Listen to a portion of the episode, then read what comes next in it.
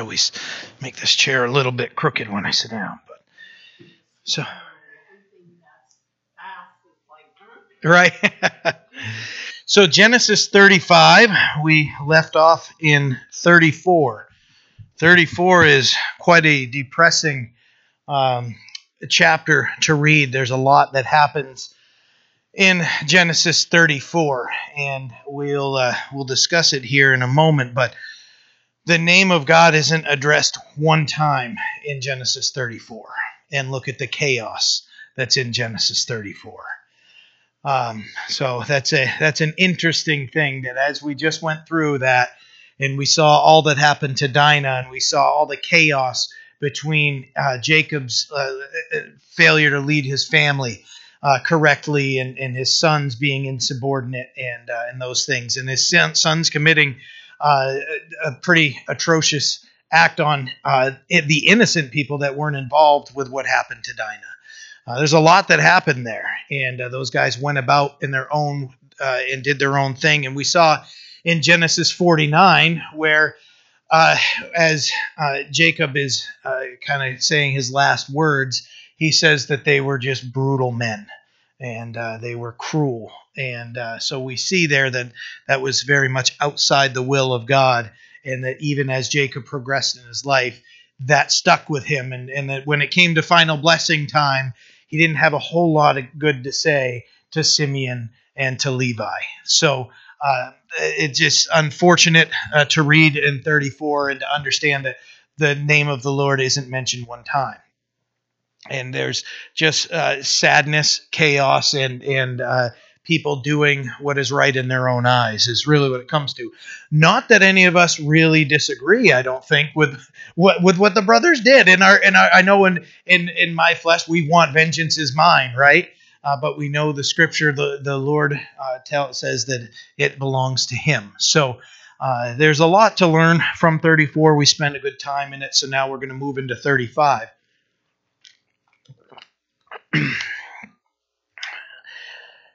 Verse 1 Then God said to Jacob, Arise, go up to Bethel and dwell there, and make an altar there to God, who appeared to you when you fleed, uh, fled from the face of Esau your brother. So, uh, what we see here is after all the chaos and everything, and, and uh, his there's really no recorded answer from uh, when Jacob's sons uh, say to him, you know, you're just going to let uh, them treat our, our sister like a harlot. There's no response there uh, recorded from Jacob. It kind of just stops there, the silence. I'm sure there were more conversations. I'm sure there was more that happened.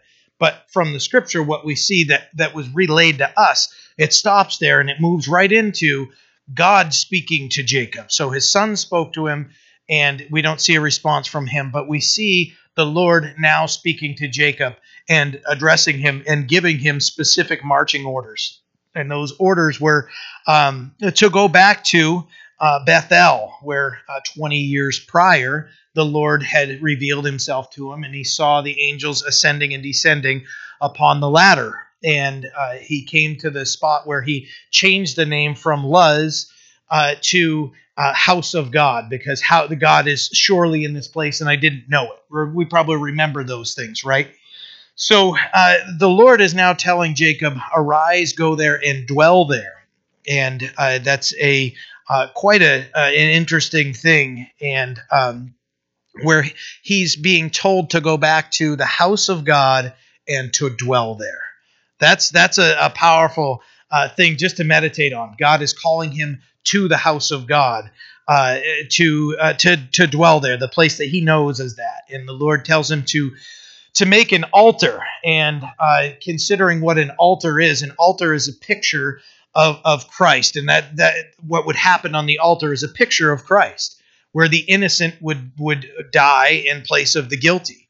So the Lord is saying, build an altar there.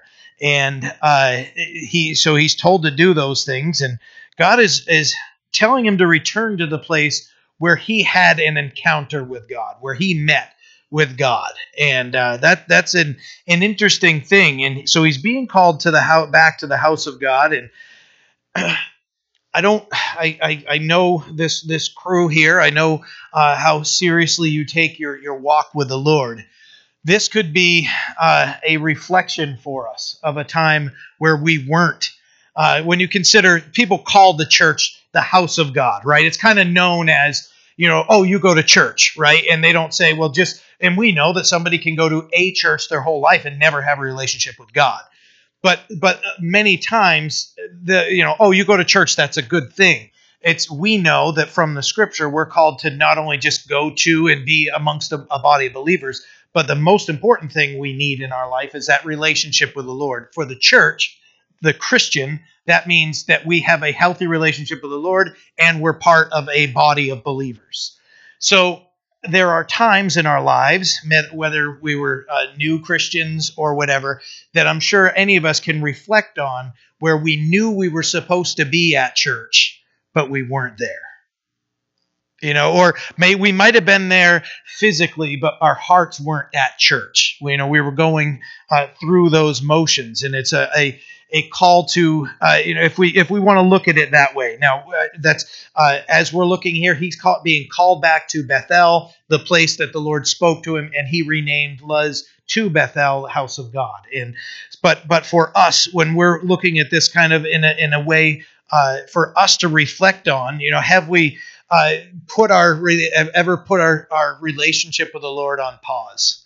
You know or have we ever just said yeah, I still believe in God, but I'm going to go do my own thing too. And, you know, there, there, I think all of us have our own when we reflect back those times where we say, you know what, I was really living for myself. I was seeking myself at that time. Whether we had a relationship with God that was very strong at one time, or, uh, you know, for me, I grew up that I, I, I had a yearning for the Lord. And, and um, uh, as a young Catholic boy, I'd, I'd occasionally um, uh, you know, we would go to church uh, occasionally, uh, you know, as a family, and sometimes when we didn't, I the Lord would just stir my heart, and I would. That was the only church I knew to go to, so I would just go, and I'd, I'd enjoy singing the songs, and on a few occasions, I'd just walk there by myself. It was within walking distance.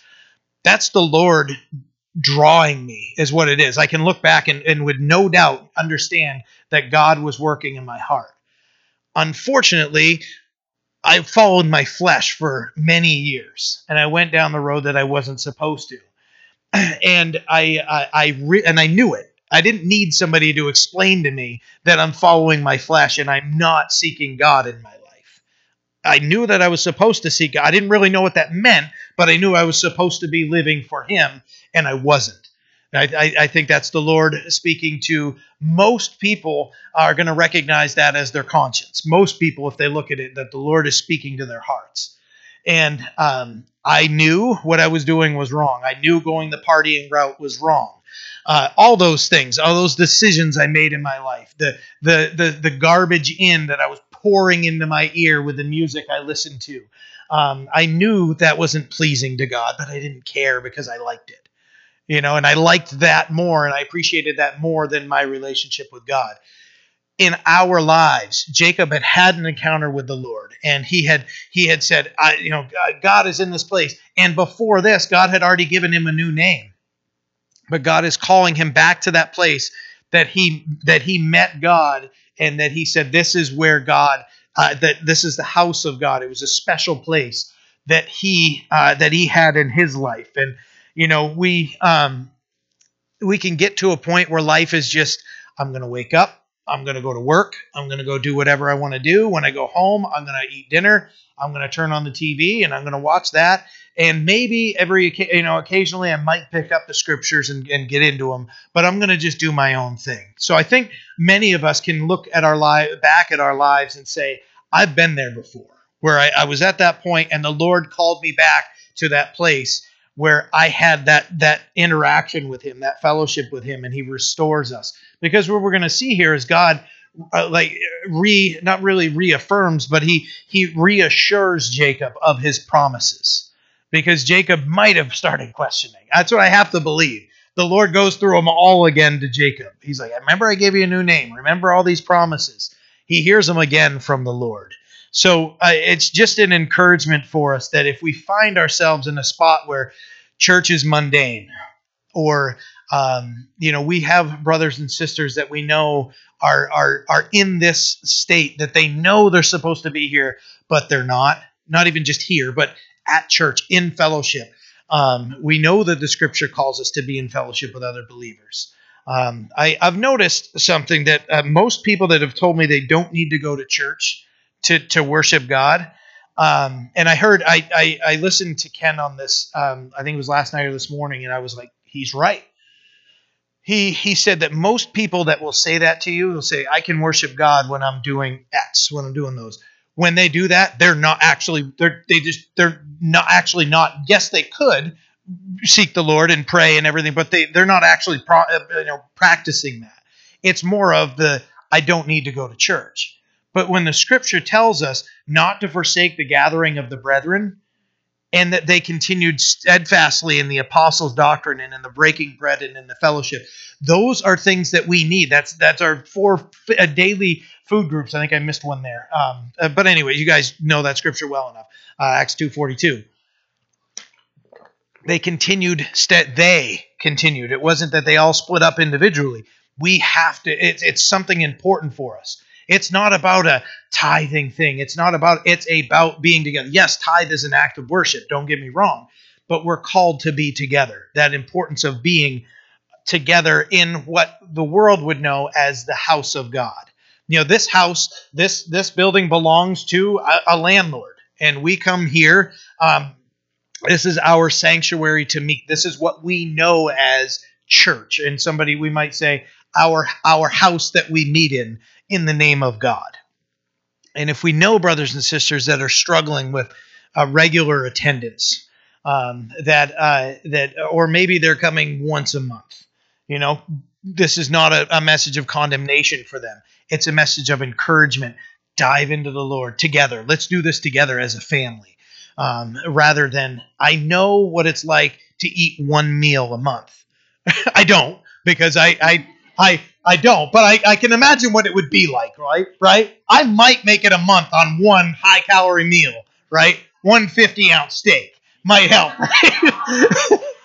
so I'm just joking, but but th- th- those things, right?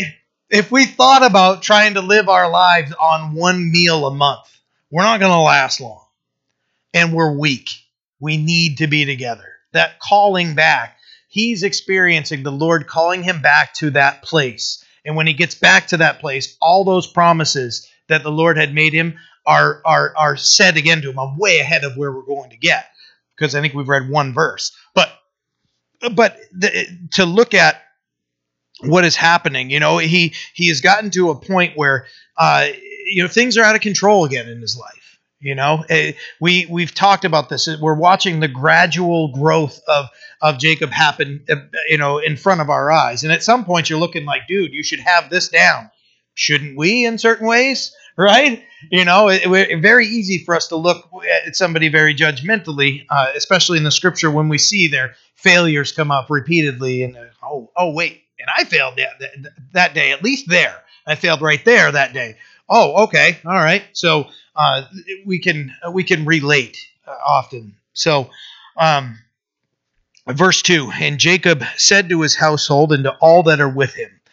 Put away the foreign gods that are among you. Purify yourselves and change your garments. Then let us arise and go up to Bethel, and I will make an altar there to God, who answered me in the day of my distress, and has been with me in the way which I have gone. You know, this can this is a strong implication that Jacob was aware what was going on, but maybe wasn't addressing it. So when he calls everybody, the Lord told him, called him back to that place where he met the Lord and said, Set up an altar, set up your time of worship with me and your, your place of worship with me. And then Jacob grabs everybody together and he tells everybody, Hey, all those foreign gods, this is funny. Uh, am I getting ahead of myself? Yes, I am. I need to look at that in verse 4. Sorry. Um, uh, but and he tells everybody, put away the foreign gods among you. You know, we see Jacob again starting to understand he is the leader. He has to direct everybody, and uh, so he takes this, whether he knew it or not. He knows that to move forward, uh, he needs to purify.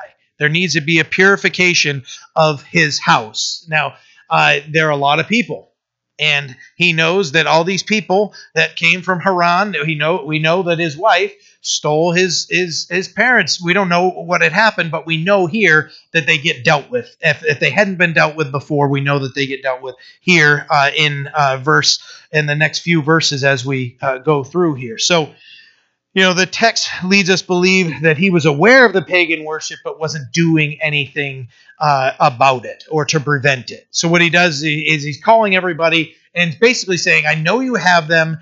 Let's bring them here together. We have to purify ourselves and uh, change your garments." You know, that's a it's a, that outer uh, example of purification that's happening.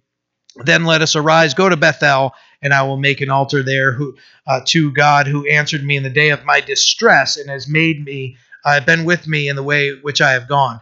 You notice he's talking about his distress. He tells everybody. And if you look back at verse 1, the Lord told him, Remember, I appeared to you there when you fled from Esau, your brother, when he was pursuing you?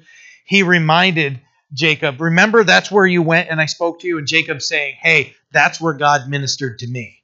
That's an important thing to share with our family is when you know this is how god ministered to me. This is this is uh, you know where uh, i was in my life and god ministered to me there to share that to that my kids would know that. My kids have heard me say it specifically up here and they've heard us talk uh, you know about our lives before uh, really dedicating our lives to the lord. But being able to say uh, come, you know, now he's saying, let's get rid of the junk and you're going to come with me and uh, we're going to go back to where God ministered to me. And, you know, he got the call to return uh, to the Lord, you know, from God, and he immediately addresses this first. Uh, it's a, um, what I've found from many people who are hesitant to come to the Lord is they don't believe that their life is clean enough yet to come to the Lord. I've got to get this in order so that then, as soon as I get rid of this addiction, as soon as I get rid of this in my life and that in my life, then I can go to God. And we know that our our our salvation and, and our righteousness comes from God, that we're saved by grace through faith and not of works, lest anyone should boast. We understand that, right?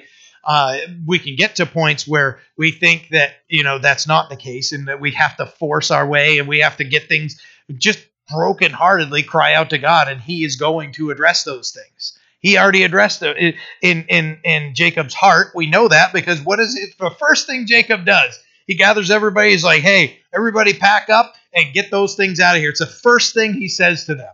Put away those things. We're moving forward with God, right? God calls us uh, to Him first, and then He's going to remove those things from our lives. That that that uh, you know, if we ever get to a point that we uh, are in a backslidden state, then we uh, can be lied to by our enemy saying, well, you can't go back to church now. You can't go back. You still have to deal with this, and you haven't dealt with this yet. Confess it brokenheartedly. Lord, this has taken over my life. I know you're calling me back. I give it all to you. And because God has called us and He's worked in our hearts and we respond to Him, He's going to honor that prayer. He's going to take those things away from us. And Jacob right here is going, God's putting this on my first thing I'm going to say to my family is get those things out of here. And he and we'll see here that he collects them. You know, he he uh, you know God calls him and he responded, and uh, it wasn't a matter of Jacob saying, Hey, you know what? We really need to get all these things out of here. And then I got to go to God and ask me if he's going to call me back to Bethel. It was opposite. God worked in his life. And then, and then those things were offered up and just saying, I, I don't want this stuff. I, this is, this isn't any good. This has to be purified from my life. We, uh, unfortunately, the church uh, today, specifically in America, um, might get to a point where they say, I'm not feeling God calling me back to Him. I still like this, whatever X is. I still like this in my life, and I don't think eh, God is calling it. That's a lie. Because if we have the Holy Spirit in us and we are living that life of sin, He's He's He's moving, and He's. I mean, we can get to a point where we sear our conscience with a hot iron. We know that, right? But God is so faithful to to work, and we're going to have that that discontentment yes, we might go hard down that road of sin, hopefully not. But but what we're going to see is that discontentment. That's we're never going to be at peace. You know, oftentimes I know that I've I've prayed uh, for those, and I, I, actually learned this from a brother over in Washington. Uh, he was praying. He was saying, "Lord, give them no peace in that life that they're trying to just forsake you and to walk away from you. That they wouldn't have peace until they return to you. That whatever they're doing, the discontentment and that lack of peace in their life would drive them to to that point of desperation and brokenness where they have to come back to you." That's okay to pray for somebody because we're praying for their salvation, their life. You know, our salvation can't be stolen from us, but we can sure just disregard it. We can say, no, you know what? I'm not going to walk with God anymore. We see that.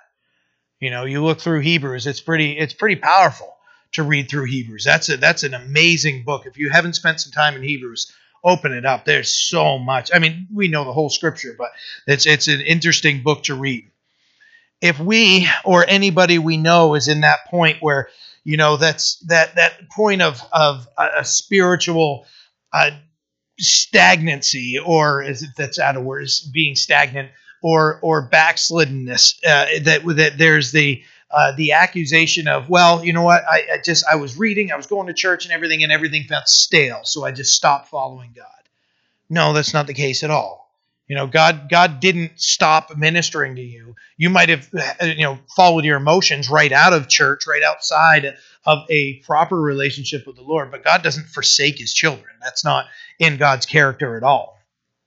The Lord's heart is crying out, and you'll see it here, 2 Corinthians 7 14. If my people who are called by my name will humble themselves and pray and seek my face and turn from their wicked ways, then I will hear from heaven and will forgive their sin and heal their land. That's the heart of the Lord for the backslidden, for the broken, for the sinner. You know, that, that he's just saying if they would just call on my name, if they would call. So we know he's working. We know he's he's doing those things. He's so faithful to do so.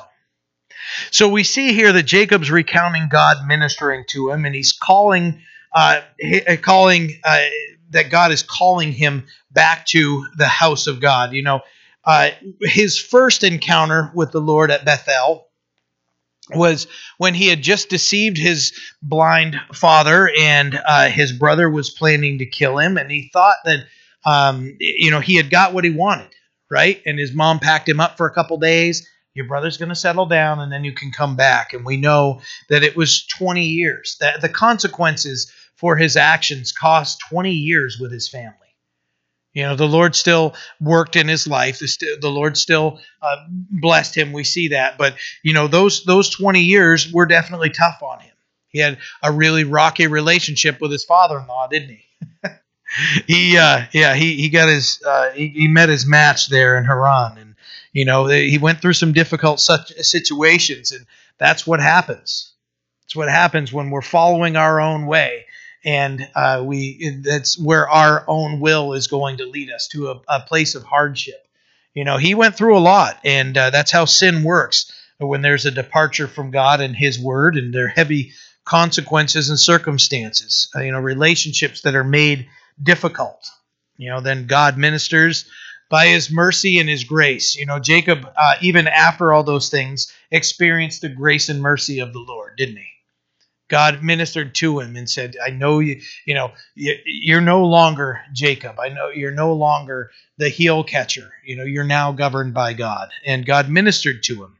By his mercy and grace, he gave him a family and he gave him much worth, right? He was God was giving him favor amongst Laban when Laban's uh, trying to trying to make a deal with him and then kind of work the deal so that it still goes in his his own um, favor. So there was a lot going there. You know, Jacob didn't deserve God's favor, but he got it.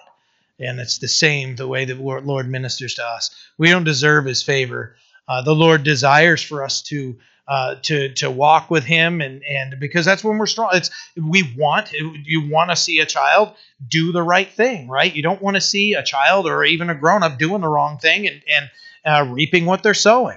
You know, it's sad to see stories. You know, oftentimes it's very sad because you'll see somebody who is so caught in in a in an addiction to meth and they'll post their picture on the on the uh, the uh, newspaper website or whatever and they look like death they look awful right And have you ever read? Have you ever got onto the the the um, the comment section of the newspaper or whatever? Just read some of those comments. So judgmental. You know, some of those people might have been us. Some of those people might be our brothers and sisters that are in CRD right now. And that's how they looked. That's that's a representation of what was happening inside them. And the world is going to mock that and say, "Oh, I'm so much better than look at that person." Yeah, right inside them, rotten to the core. That should break our heart. When we see that, if we're not moved to prayer and compassion, then pray about it because our heart is hard. We have to pray for that person. Yeah, how many people do we know that attend this church that were so lost and broken by the power of addiction in their lives? And where how is the Lord using them? To preach. Isn't that amazing? To preach, to love on people, to grab trash. That they're now not only saved and restored, they're now serving God inside the church, outside the church. They're living their life. That's how God works the world will mock and the world will throw them away and say, oh, damaged goods, get rid of them. It's not how God works. He's so much better. Verse 4 So they gave Jacob all the foreign gods which were in their hands, and the earrings which were in their ears, and Jacob hid them under the terebinth tree which was by Shechem. This is kind of funny, isn't it? You read that first thing, the foreign gods which are in their hands. What are they doing? Like walking, I I realize that you know this is probably in response to the call, right? But if you just read it in there, it's kind of funny to read that like they're walking around with these things in their hands. That right there is telling though. If somebody can hold something that they consider to be a higher power than them that they're praying to, how high is that power? Right? We've talked about that, right? What did Isaiah say? You know, the Lord said through Isaiah, like you're cutting up wood and you're you're cooking breakfast on it and you're making these things and everything, and then you're using the scrap wood and everything. Okay, make it speak. Can it hear? Right? I, Isaiah just uh, the Lord just just mocking, mocking the fact that somebody would create something that they can break, that they that they can use to cook bacon and eggs on. You know, these guys here, it says that they're they're gods that are in their hands, right? They're foreign God, which were in their hands, and the earrings, which were in their ears. So whatever earrings they had were little pagan earrings, whatever they were, whatever symbols they had. It wasn't the fact that you can't. Now, we understand that people will take scriptures and say, well, earrings are pagan. You can't wear earrings. No, it's not true at all because later on, right, when somebody wanted to make themselves a willing bondservant, what would they do? Awl through the ear, earring in there. Okay? we understand the importance of understanding the, the scripture in its proper context, right? So some will say, oh, yeah, yeah, it's pagan. Can't wear earrings, right? You have to dress like this. And there they go, right down, right down the, the, the road of legalism. So they all here are here, and what does Jacob do? Say they're not going to find these again. And he takes them, buries them. You know, because if he just took them and, and like hit them somewhere, somebody could find him. He's putting them way into the ground. He says somebody would have to know right where I am and dig this up to find these. And he goes and he does. It's I, I love here that, that he hid them under the terebinth tree. He was hiding them. It wasn't that he just took them in the in the in the midst of everybody and did it. He hid them under the tree. He hid them there so that nobody would find them. You know, that's he what he's he's he's trying to make sure they don't return and get those, that those don't return into them. They shouldn't have been there in the first place. But Jacob now is addressing the issue. He recognized the need to, even though it's late, even though it had been happening. You know, you know why hadn't it already been done? We don't know, but we know that Jacob was addressing it now. It's never too late to to forsake sin unless somebody's breath is gone, right? And their breath is gone, they can't do that anymore. That when at the end of their life. But that uh, I tell you right now, that 11th hour prayer when someone says, I messed up. We just heard a pastor from North Carolina. His name's uh, Mike Buhner, I think. Burner? Mike Burner. And he talked about his life And part of his life was involved in organized crime. And at a young age, he made a lot of money. He and his buddy made a lot of money. And uh, we know that inside that type of world, if somebody knows you have that money, you can be a target. And that's just what happened as teenagers, 15 years old, 15 years old. They had this money upwards of $100,000 hidden away. Oh, yeah, they were making some good money. And, uh, and they had it hidden away, and somebody found out about it. They start beating one guy up. He didn't give up everything. So he and his, it's just uh, Mike and his best friend. They found his best friend first. He had, he knew something was up, so he texts his text, sorry, pager time. It was this was back in the 90s. Sends a message to his friend uh, through a pager, hey, which meant, hey, meet me right here. So his friend's stumbling towards him. He's trying to figure out like, what is going on. His friend had been beaten and stabbed, and stabbed in the back, and uh, he died right in Mike's arms. He died in his arms. That 15 year old kid stabbed over money. It's just sad. You know, the, the how far somebody will go to get what they want. Stabbed and killed a 15 year old boy who was uh, who had no dad in the house, and it was just him and his mom.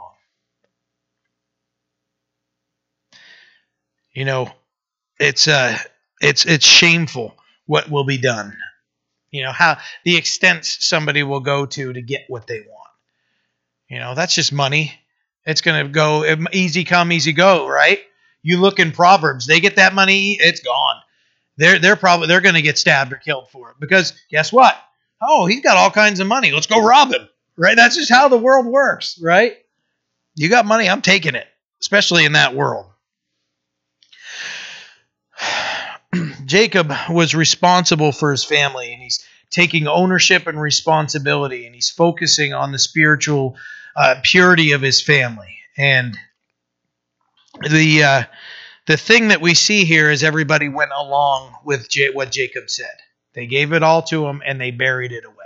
And he took it and buried it away. For us, our family's going to go where we lead it. That's just that's what it is. You know, the family goes where the leadership leads it. Our our our uh, uh, you know relationships with uh, coworkers, any of those things. I mean, yes, they could do wrong too, and there can be a rebellion in there. But if we're in charge of leading something and it's failing, why is it failing? Most likely, you're going to find the culprit in the mirror. Wait a minute, I failed right here. I've, I've told you guys, you know, those things that I've I've heard my kids, you know, they'll repeat, you know, when they were little and uh, not outright big. They were replacement words when I, you know, I just slam on the brakes. And, you know, I remember uh, Ken talking about replacement words. Be careful with those, you know, where, where we'll go so far with them, uh, and not necessarily any of us here, but Jeezum Crow, who is that? And what is that? Right? What could that be? Right? You just got to be careful with those. You know, there there are there are things that, that that can get right there. And you know, when I heard my kids start start saying some of those, I'm like, wait a minute. Uh, you know, I've got to watch even what I say, even though I'm I'm I'm replacing that with that. It, it can really, uh, you know, when it comes out of a six year old's mouth, like, what are you saying? Oh, exactly what you heard me say. Oh, okay. Right in the mirror, going, my problem, right? You know, we're we're just we're called as Christians to be leaders specifically for men, we're called to lead our families. We, we are the leaders of our families, scripturally. You know, uh, whether that's somebody living under our roof or not, you know, we are called to be leaders. And uh, so when we see things breaking down, be sure that we should be reflecting on ourselves and, and how we have led, that we would subject ourselves and submit our, our lives to Christ and let Him work, and then we can properly lead. You know, if we find where we failed here or there, bring it to God and say, I failed right here. Can you help me with this? Yep, and He will. So God has Jacob's attention now, you know, uh, and He's getting serious. He's making some serious things here. That's important. We're not called to be spiritual slinkies, right? Where, you know, slinky's like, hey, I'm really close. You ever see ever grabbed one side of a slinky and, and, and had somebody else pull that? You know, we're you know we're not called to be like that spiritually. We're supposed to be steadfast in our faith and to walk with the Lord. We we can't be that you know bouncy. Eh, we all you know slinkies are weird. You know, think of it. You know, and if you're we're, we're spiritually being a slinky, where you kind of you know going around unpredictable, don't know if it's going to make it down the next step, and you know all these things, and and getting how many people one day of a slinky and it was all torn up so much that you couldn't even use it anymore. Now it's like two half slinkies, right? It's just a mess. You know, spiritually we can do that to to our lives uh, the same.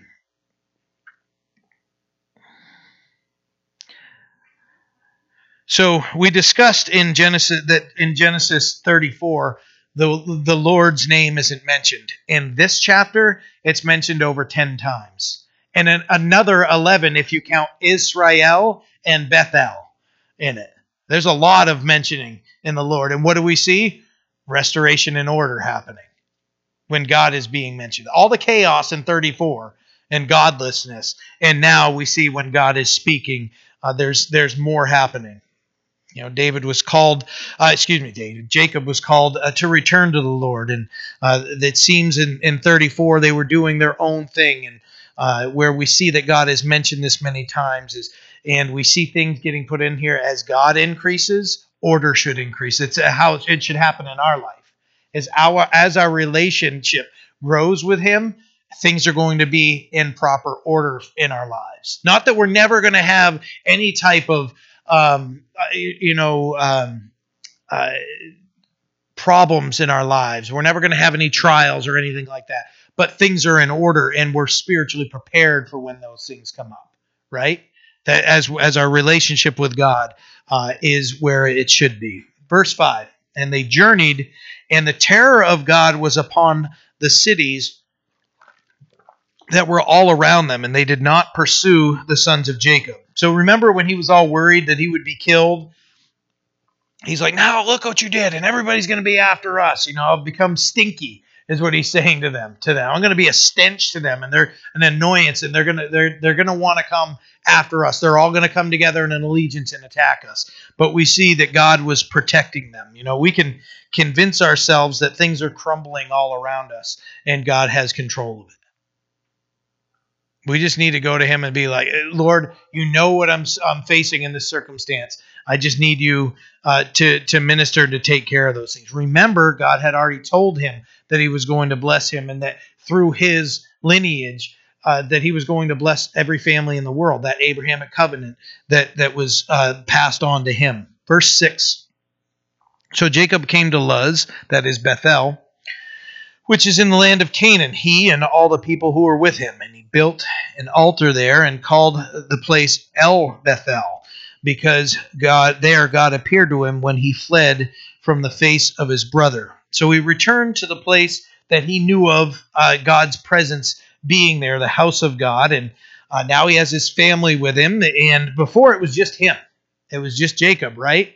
And in that time, that that that when he's laying his head on the rock and he has that experience uh, with the Lord. And and we see that when he left there, he built a place of worship, and um, now when he's returning, he's re- he's uh, built that place of worship, that altar, and he adds El to El Bethel, and that would be God of the house of God where he's recognizing what God is doing in his life and how God has spoke to him and how he's moving in his life. So he, adds El to it, which is an interesting thing.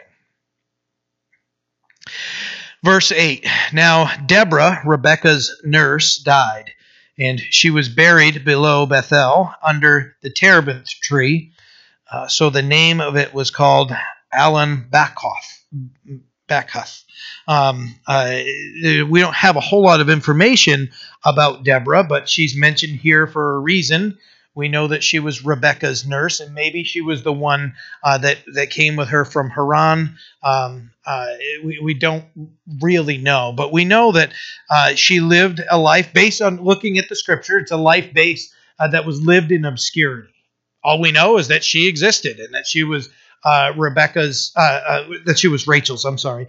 Um, uh, yeah, Rebecca's nurse. um, and uh, and we don't know anything about her. The, there was that that obscurity, but it's still quite quite a neat thing that she's mentioned in the scriptures. You know, we may not have the most notable life, but uh, if our if the la- if the only thing said is that and he walked with the Lord, you know, if that's on my headstone, here's John. You know, he loved the Lord, he loved his family. Perfect, good to go. you know that that's how you know he walked with the Lord. Perfect, done. You don't have to put this big long sappy poem on there. This and I've seen it. I actually saw it. Um, uh, a young man that I enlisted uh, into the Air National Guard um, several, I mean, um, over a decade ago, um, was unfortunately killed in a um, snowmobiling accident, and I had to go up to Presque Isle for um, goodness, I don't even remember why I was there. Um, I, I, have no idea why I was just there. And uh, uh, oh, I was up there for soccer. We went up there for um, uh, Ashley's regional championship game, and uh, so we, I wanted to, you know, we want to get up there early and everything. I got to stop in and I got to go look at Brian's, um, uh, you know, gravestone and everything. And and uh, and I looked and I saw one and it said this guy. It was like uh, he he loved God and he walked with God or something. I'm like, love it. I think I even took a picture of it. You know, though that's the simplicity. Just just walking with the Lord. We don't know a lot about Deborah, but she's mentioned here, and uh, th- there's a reason for it. And you know, she might have played a strong role maybe in, in helping to raise Jacob. You know, she's she's you know Rebecca's nurse. Uh, she might have been you know involved in a lot with uh, Jacob and Esau's lives. Um, you know, we know that she held a significant place in the family though because they named the place Alon uh, uh, which is oak, oak of weeping. You know, so that when they name it for her, she had a significant role. Uh, just an encouragement for us. You know, we may not all be uh, running around uh, with crusades all over the world or anything. Sometimes it's just this was a normal dude or dudette, sorry, uh, that that loved God, and they existed. And when they passed away, they were buried here. I don't know. You know, if, if, as, as long as the summary is he loved God and, you know, that, you know, he loved Jesus. Good enough. Done. and my parent, my, my, my family knows I love them. You know, if that's what they want to put on there, that's fine. So, verse 9. Then God appeared to Jacob again, and uh, when he came from Paddan Aram, and blessed him. And God said to him, Your name is Jacob. You shall not be called Jacob any more, but Israel may, shall be your name. So he called his name Israel. And God said to him, I am God Almighty. Be fruitful and multiply. A nation and a company of nations shall proceed from you, and kings shall come from your body. The land which I gave Abraham and Isaac I will give to you I give to you and to your descendants after you I give this land. Then God went up from him in the place where he talked with him. So God appears to Jacob again and he reassures him of his promises, the reminder of the new name, the reminders of his plan and his love for him and, and what was what was going to happen in his life. God will do the same for us. He'll remind us you know, oh, hey, if you think you've forgotten, hey, Jake, you know, I know there's a lot going on in your family right now. Just wanted to let you know. Remember, I gave you that new name. Remember, I told you I was going to fulfill these promises in your life. I'm just going to reassure you of those. Sometimes we need that. And I wonder that, you know, Jacob probably needed to hear that. Remember, I gave you that new name governed by God, and then you kind of went back to being Jacob again? No, your name is Israel. You're not supposed to go by that name anymore. You know, when you introduce yourself, you introduce yourself as Israel. The scripture still calls him Jacob in, in here, but uh, we know that those and his whole family goes by Israel. You know, and that's how the how the country uh, also identifies itself. And God identi- identifies himself saying here, "I am God Almighty. I am God Almighty."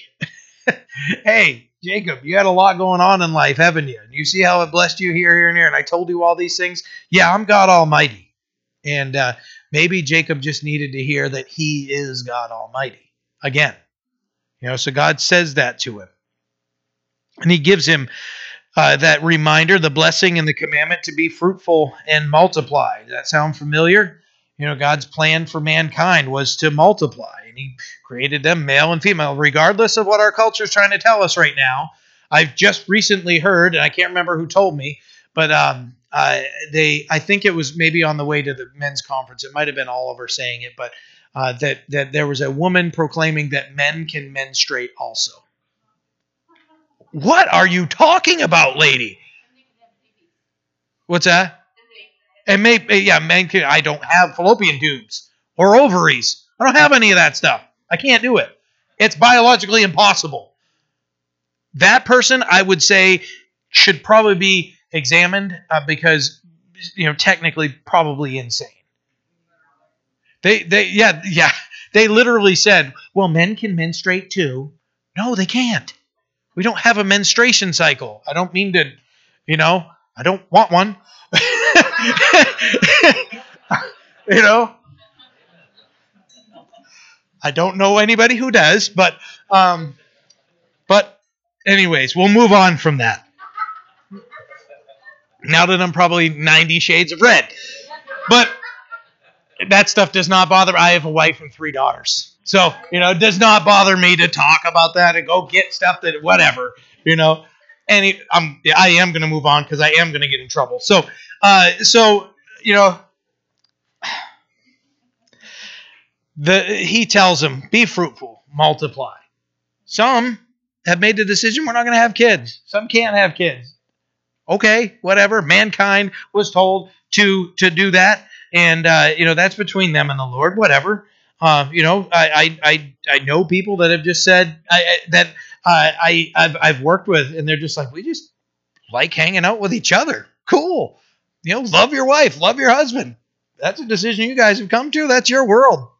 You know that they, but you know, what what the Lord is specifically telling Israel, like I, he's already blessed him, and he's already got his twelve sons, and you know uh, he, he, he's the the twelve tribes of Israel have been presented to us here, right? And he's the patriarch, and God is telling him, "You're the patriarch." In in other words, he's getting that that that blessing from the Lord, and he says, "Kings shall come from your body." That's pretty powerful. Kings shall come from your body his descendants. And you know he's he's he's next in line for the abrahamic covenant and it's it's being uh, reassured to him here. And, and, the lord said to you uh, to your descendants after you i give this land. Here's another example of god giving the land to the children of israel regardless of what the world says this spot was for them and we see it more throughout the old testament where god is saying this is your land this is what i've given you it's right there in the scripture so God's faithfulness didn't change because of Jacob's instability. He's God Almighty, right? You know, Jacob, heel snatcher. Again, I changed your name, remember? remember I gave you these promises?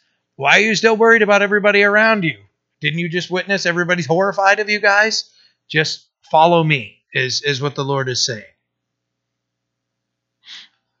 Verse 14 So Jacob set up a pillar where he talked with him, a pillar of stone, and he poured a drink offering on it, and he uh, and he poured oil on it. And Jacob called the name of the place where God spoke to him Bethel. So he, the, we already know that it was it was called Bethel, but he sets everything up there as a reminder, and he offered a drink offering and poured oil on it. And uh, you know, we may have significant places or times that we remember that have a special place for. This was a special place and a special thing that took place in Jacob's life. So he's not going to forget what he did here. You know, we may get to that point. It's important for us to not not just remember those, but it would it, we have to warn ourselves don't make that an idol to us. That we can only the only time I can hear from God is if I go to Arizona in the desert when he spoke to me when I was there. So God's not going to speak to me unless I go there. Right? That's not how God works. He's everywhere. He's omnipresent. You know, we might remind remember that, or we may, uh, you know, uh, when we take a trip, say, hey, you know what? When we take a trip, I really would love to go back to that. That that is a special place for me. There's nothing wrong with that, but that what we see happening here is a powerful movement that's happened in Jacob's life, and he worships the Lord there, and he he he offers a drink offering, and he's pouring oil, and it's he's worshiping God in that place. Verse 16 Then they journeyed from Bethel, and when uh, there was but a little distance to go to Ephrath, Rachel, Rachel uh, labored in childbirth, and she had hard labor. Now it came to pass when she was in hard labor that the midwife said to her, Do not fear, you will have this son also. And so it was, as her soul was departing, for she died, that she called his name Ben Oni, but his father called him Benjamin. So Rachel died and was buried on the way to Ephrath, uh, that is Bethlehem.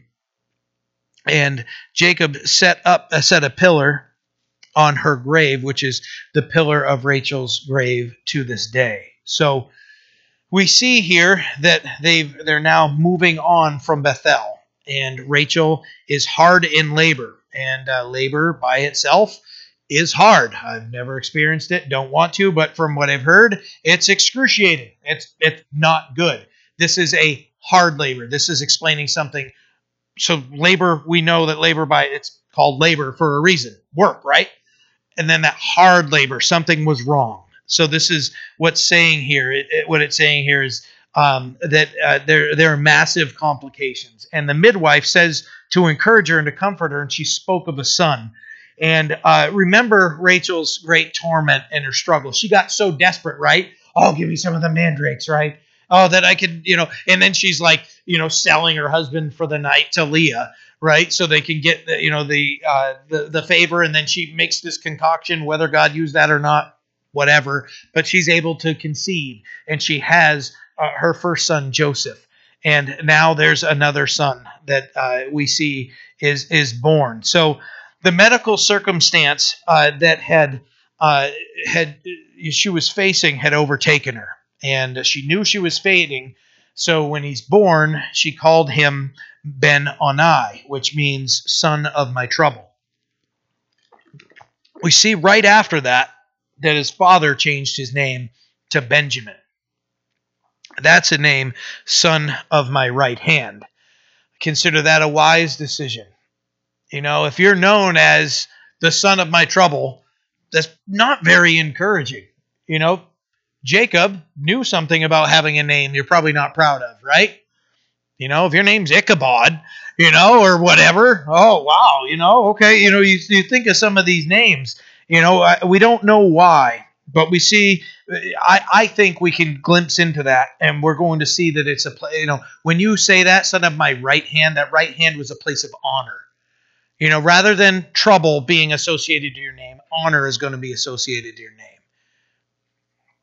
You know, Jacob's name uh, seemed to be indicative of potential problems in his life, right? And it was, you know, it was it was true, you know, and and uh, um, eh, when he changes that, you know, it must have been an encouragement, you know, for him down the line to have an encouraging name, you know, son of my right hand. That's that's an encouraging name. You know, God God my my dad loves me. My dad loves me, you know, and and not that his mother didn't, but he wanted him to have a name uh, that we that we could look into, you know, some some uh, some speculation for me is he wanted him to have a name to be proud of. And uh, you know, uh, we think of the tribe of Benjamin and the apostle Paul came from the tribe of Benjamin. That's a cool one to have associated to your name. Right? So Rachel died, and she was the one that Jacob had served a total of 14 years for. The deal was for seven, and old good old Laban, you know, got another seven out of him for for her, and uh, she was the one that he had a deep love for above her sister that he kind of got, uh, you know, forced into a relationship with her. You know, uh, uh, the one that desperately desired a child, and, and she begged her sister. They came to that that point. So that woman that we learned all those things about, beautiful to behold, and uh, desperate for a son, desperately loved by her husband, is gone. And so Rachel's uh, time on earth is over. verse 21 Then Israel journeyed and pitched his tent beyond uh, the tower of Eder. And it happened when uh, when Israel dwelt in the land that Reuben went and lay with Bilhah, his father's concubine, and Israel heard about it. So, uh, seems to be a massive shift in topic. Uh, it is, you know. So we get off the sadness of, of uh, you know him losing a Rachel. So we don't know how much time had passed here, uh, but uh, either way, uh, he might have still been in great mourning of his of losing his.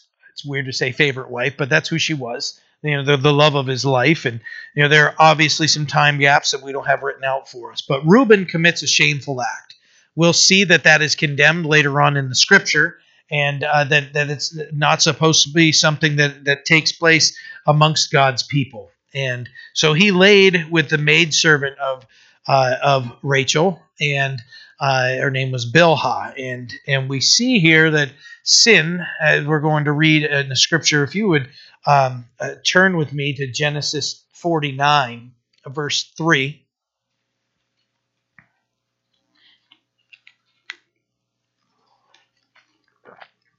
Genesis 49, verse 3.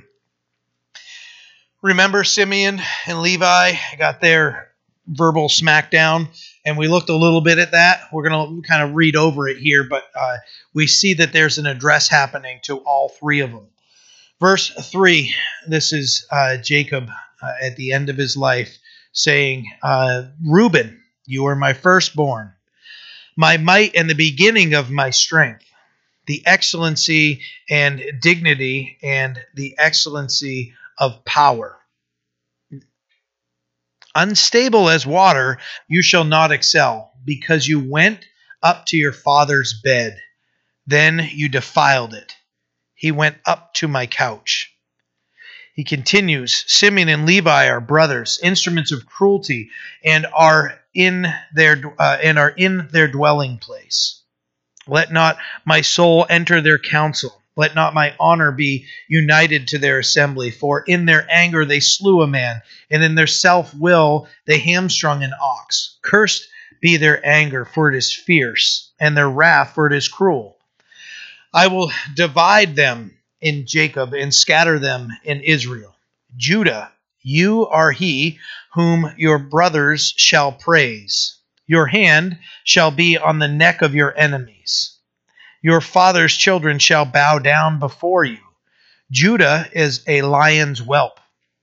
From the prey, my son, you have gone up. He bows down, he lies down as a lion, and as a lion who shall rouse him? Pretty powerful words for the first four, huh? Reuben, this is addressed. The end of his life is because you went to your father's bed and you have defiled it. Your life isn't going to excel. You're unstable as water. I wouldn't want to hear that at the uh, uh, like I would rather my parents have a blessing for me. That's hard. You know, you're not going to walk away from there like believe that guy. Come on, let's go get a burger and some fries.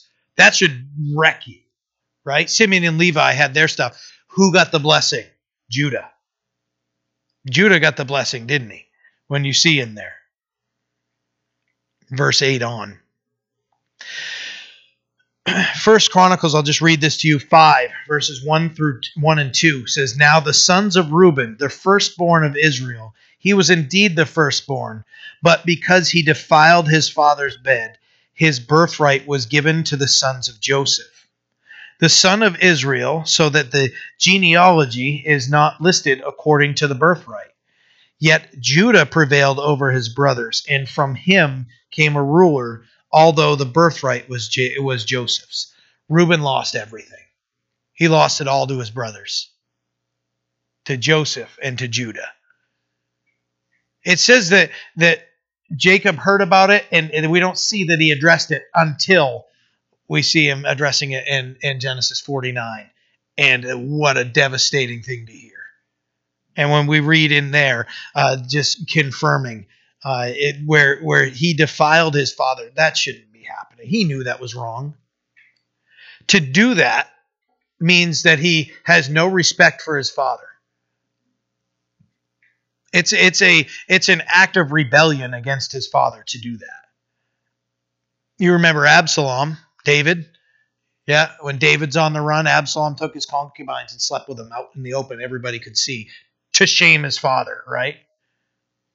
Thing not, should not have been done.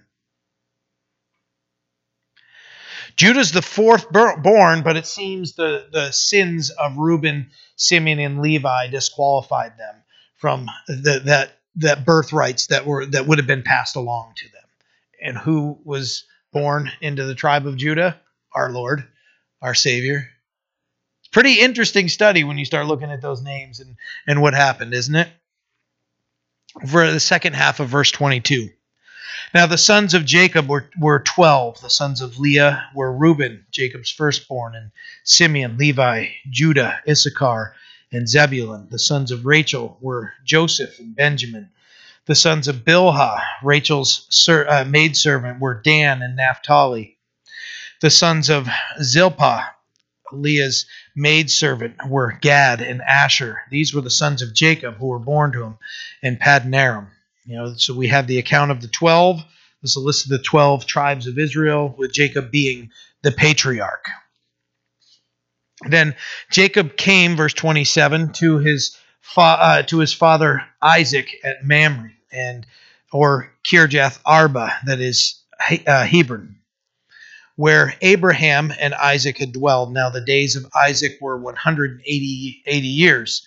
So Isaac breathed his last and died, and was gathered to his people, being old and full of days. And his sons Esau and Jacob buried him.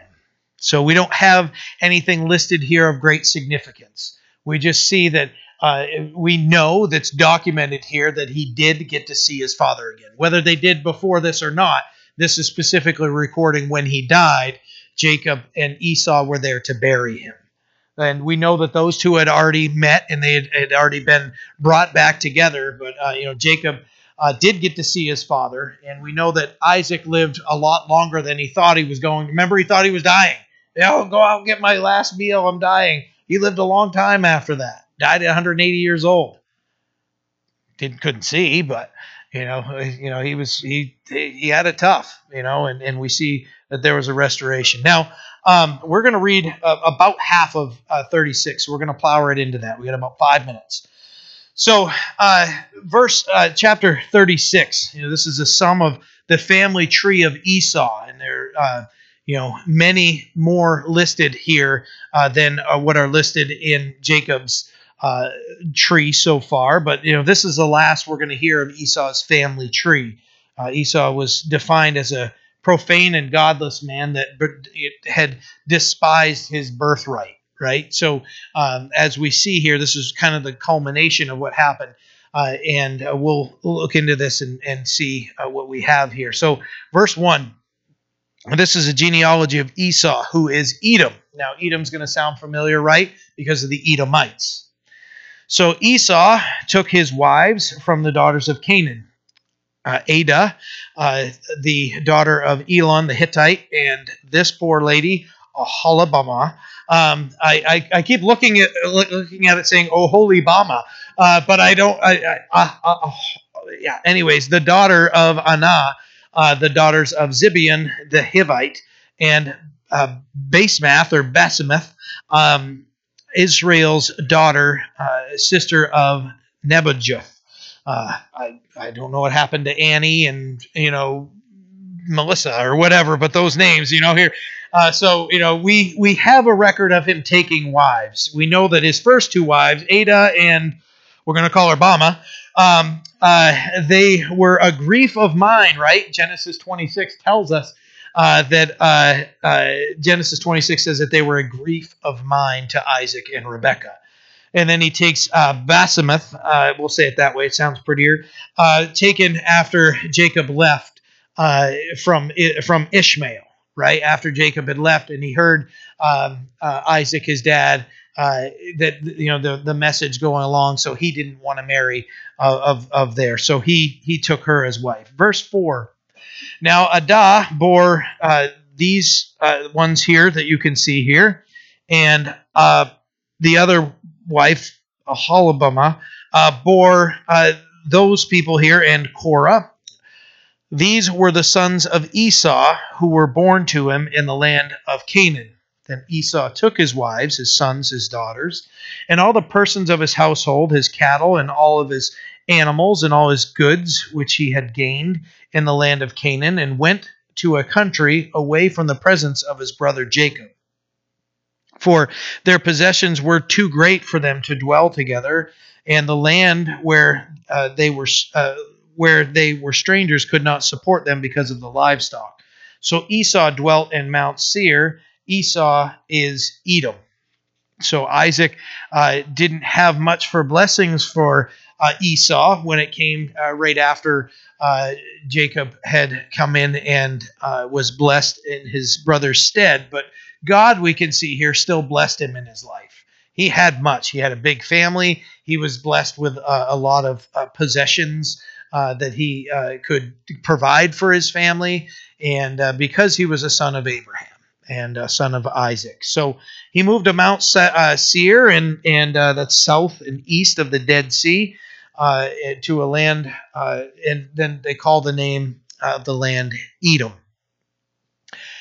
Verse 9, and this is a genealogy of Esau, the father of the Edomites uh, in Mount Seir. Now, uh, it says the father of the Edomites. Now, the Edomites are significant in Israel's history. They're mentioned 130 times in the Bible, so they're very significant. And some of the things of note, Numbers 20 and 21, the Edomites would not allow Israel, they wouldn't permit them to pass through the, the land the time of Moses and made them work a lot harder and they were at greater risk. Uh, and it, it, was a great discouragement uh, to Israel. And there were also those things, we're brothers. You know, we're, we, we, we have the same, you know, uh, forefather here, and they didn't want anything to do with it. And uh, God commanded the Israelites to still regard them.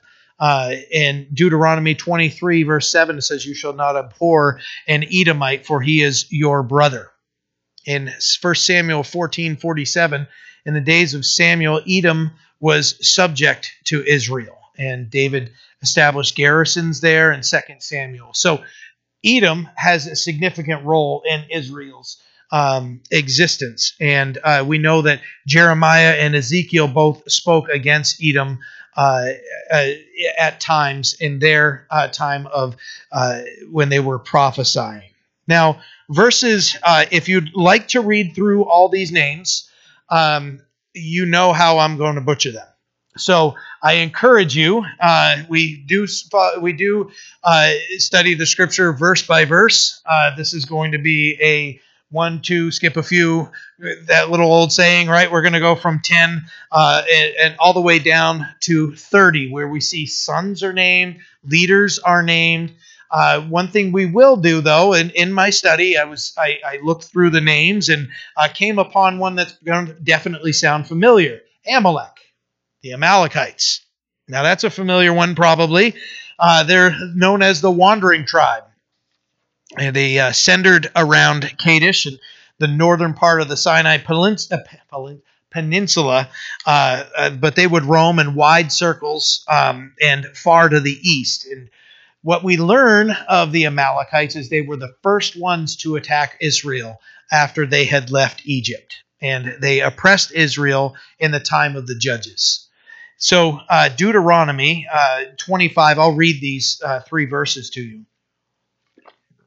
says, Remember what Amalek did to you on the way as you were coming out of Egypt, how he met you on the way and attacked your, oh, it's up there too, and attacked your rear ranks, all the stragglers at your rear, when you were tired and weary, and he did not fear God. Therefore, it shall be when the Lord your God has given you rest from your enemies all around in the land which the Lord your God is giving you to possess as an inheritance, that you sh- you will blot out the remembrance of Amalek from under heaven. You shall not forget. They were so wicked that they went and they got the lame, those that would have been using a walker, those that were hurt, twisted ankles that couldn't move fast.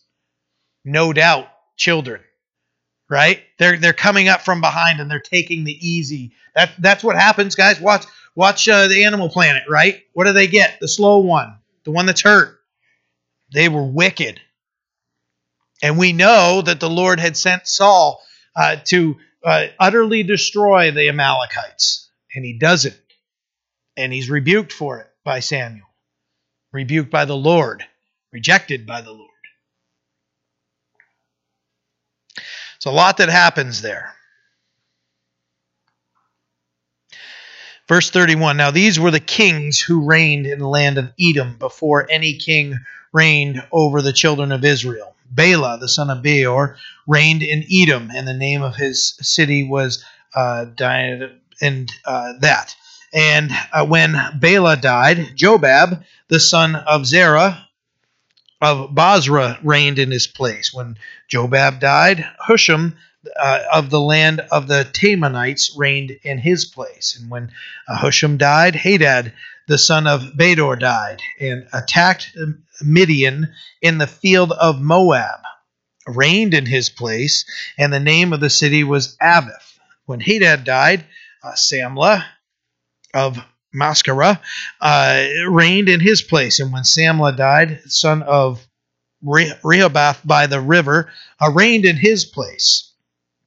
When Saul died, Baal, Baal Hanan, the son of Akbar, reigned in his place. And when Baal Hanan, the son of Akbar, died, Hadar uh, reigned in his place. And the name of the city was Pau. Uh, his wife's name was Mehetabel, the daughter of Met, Matred, the daughter of Mesahab. Uh, and these were the names of the chiefs of Esau, according to their families and their places by their names. Chief Timnah, Chief Avlah, Chief Jephthah, Chief, there it is again, Aholibamah, um, Chief, I hope I don't have to say that anymore, Chief Elah, Chief uh, Pinon, uh, Chief Kenaz, Chief Taman, Chief Meb- Mibzar, uh, Chief Magdiel, Chief Iram. These are the chiefs of Edom according to their dwelling place and the land of their possession. Esau was the father of the Edomites. So Esau was blessed and had many that came from him. You know that, uh, but we know here, verse 36, this is like the end of him. Uh, as Esau gets brought up later, it's a profane and wicked man godless man. So we made it through those. I didn't know if we'd make it. I kept you five minutes late, and I apologize. But I didn't want to start with that because next week we're getting into Joseph's dreams, and um, it's kind of weird to start that with genealogy. So uh, we we pressed through it, and I'm sorry I cost you five minutes. But let's pray. Father, we are so blessed to have your word, Lord, that we would ever be in a spot where uh, we're not being uh, inconsistent in our faith. And if we have been, bring us back. We have loved ones that we know need to be here with us, God. Minister to them and bring them back to this place. We don't want them to experience the hardships as we saw Jacob experienced. Help us, Lord, to walk with you, to trust you, and to know that you love us and you have a plan for our lives. In Jesus' name we pray. Amen.